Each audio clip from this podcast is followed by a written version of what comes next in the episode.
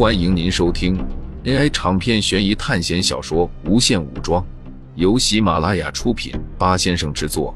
点击订阅，第一时间收听精彩内容。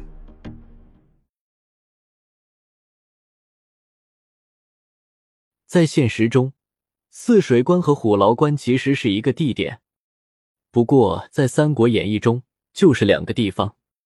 苏哲在看到地图，发现即将到达的泗水关居然距离虎牢关还有一段距离。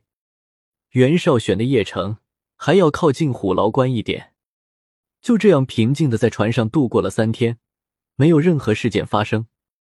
主线任务三的那个考核已经过去了，现在只要稳稳的到达，就可以获得两千学分了。苏哲站在船头，看着开阔的水域。隐约可以从前面看到一座巨大的港口。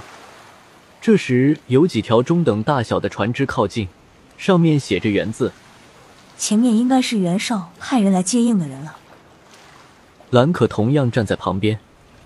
他们这些加入阵营的人，居然可以随意跑动，这是苏哲没有想到的。还以为像兰可这样加入刘备阵营的人，要随时留在他们的阵营。但是苏哲却皱着眉头，看对方的样子，好像并不是来迎接的。果然，和苏哲想的一样，对方的船在距离他们很远的地方就排开阵型。这个阵势的意思，就是不让他们过去。发生了什么？兰可也感觉到了不对劲，不知道，但是情况应该不是我们想象的那个样子。是主线任务三的原因吗？难道解决两只血蛟还不够吗？兰可不可置信的说道。苏哲摇了摇头，他觉得并不是这样。我认为那条巨大血蛟已经超过了两千血分主线任务的难度，所以我们应该是完成了主线任务三了。你的意思是？兰可看着苏哲，并不知道他想要说些什么。苏哲看着前方，然后说道：“要知道，这里可不光是我们十多个同学。如果一八路诸侯，然后再加上像我一样各领一路的人，这里估计得超过上百考生。看看时间，现在已经是快要到时间点了。我们出发的地方就非常远，路上还遇到了血蛟。根据我的推测，我们应该是最晚到达的一批了。”兰可似乎明白了什么。你的意思说，有人在搞鬼吗？他们这样做的目的是什么？大家不都是要一起抗衡董卓阵营吗？苏哲叹了口气说道：“不，单纯从阵营出发，太简单了。而且不要忘了，我们都能够猜出历史事件的推移，难道董卓阵营那边就看不出来吗？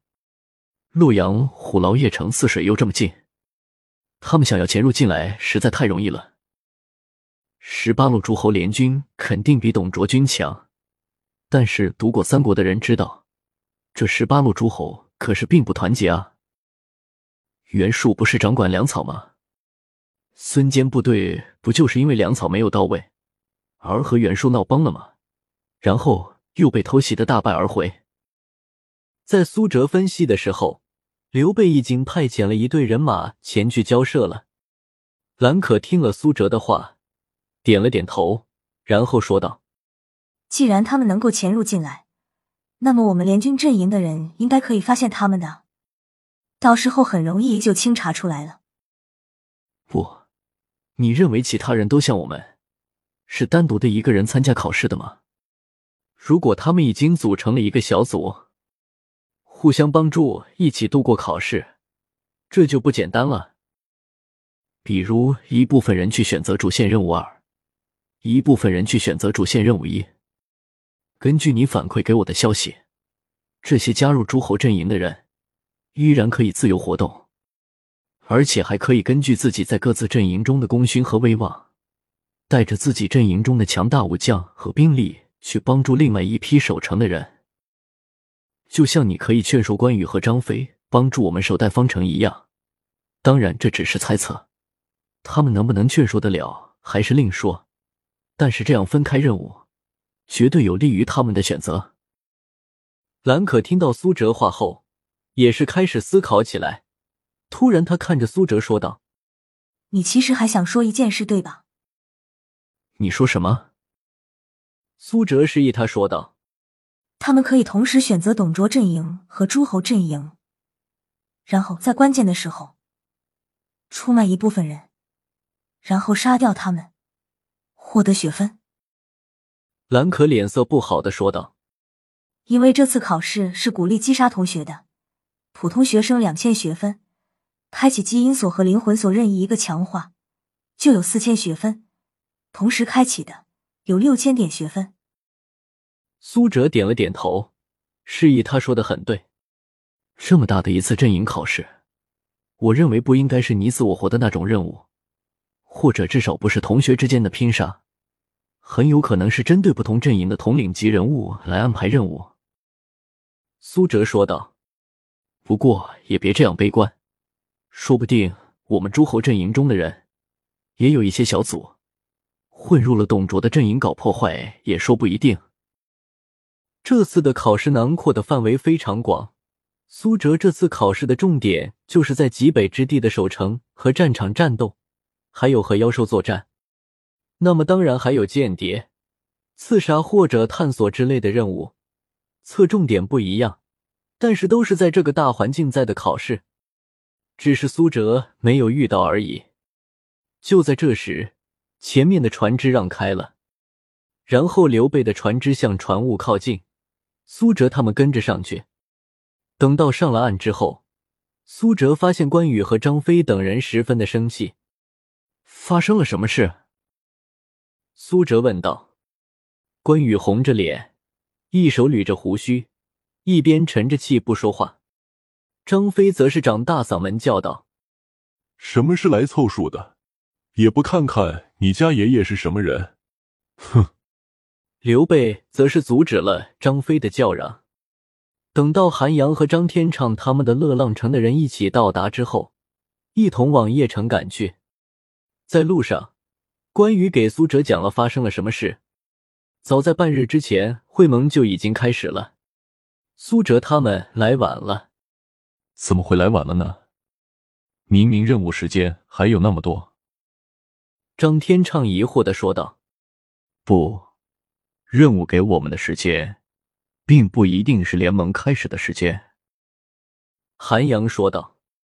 这时，兰可小声的给苏哲说道：“是不是有人捣乱，故意扰乱会盟时间？”苏哲点了点头，不排除这样的可能。如果任务给的时间就是会盟开始的最后时间，那么提前开始会盟，对那些捣乱的人有什么好处呢？一时间，粮食分配问题、军队驻扎问题，还有攻击目标的分配，这些都会出现问题。而且，如果这个时候有新的势力加入，就要重新布置和计算。成功的打乱进攻的计划。有句话叫“三军未动，粮草先行”。除开铁人之外，这其他的兵种都是要吃东西的。如果没有粮草，那么军心和士气会降低。几人带着先锋部队前往邺城。苏哲的铁人因为行动缓慢，就被安排在后面跟进。反正这些铁人并不需要休息，他们可以二十四小时赶路。总行程也不会耽搁。终于在一日奔波后，苏哲来到了结盟的地点。一路上，他们经过了重重的审查，因为这是诸侯联盟的核心区域。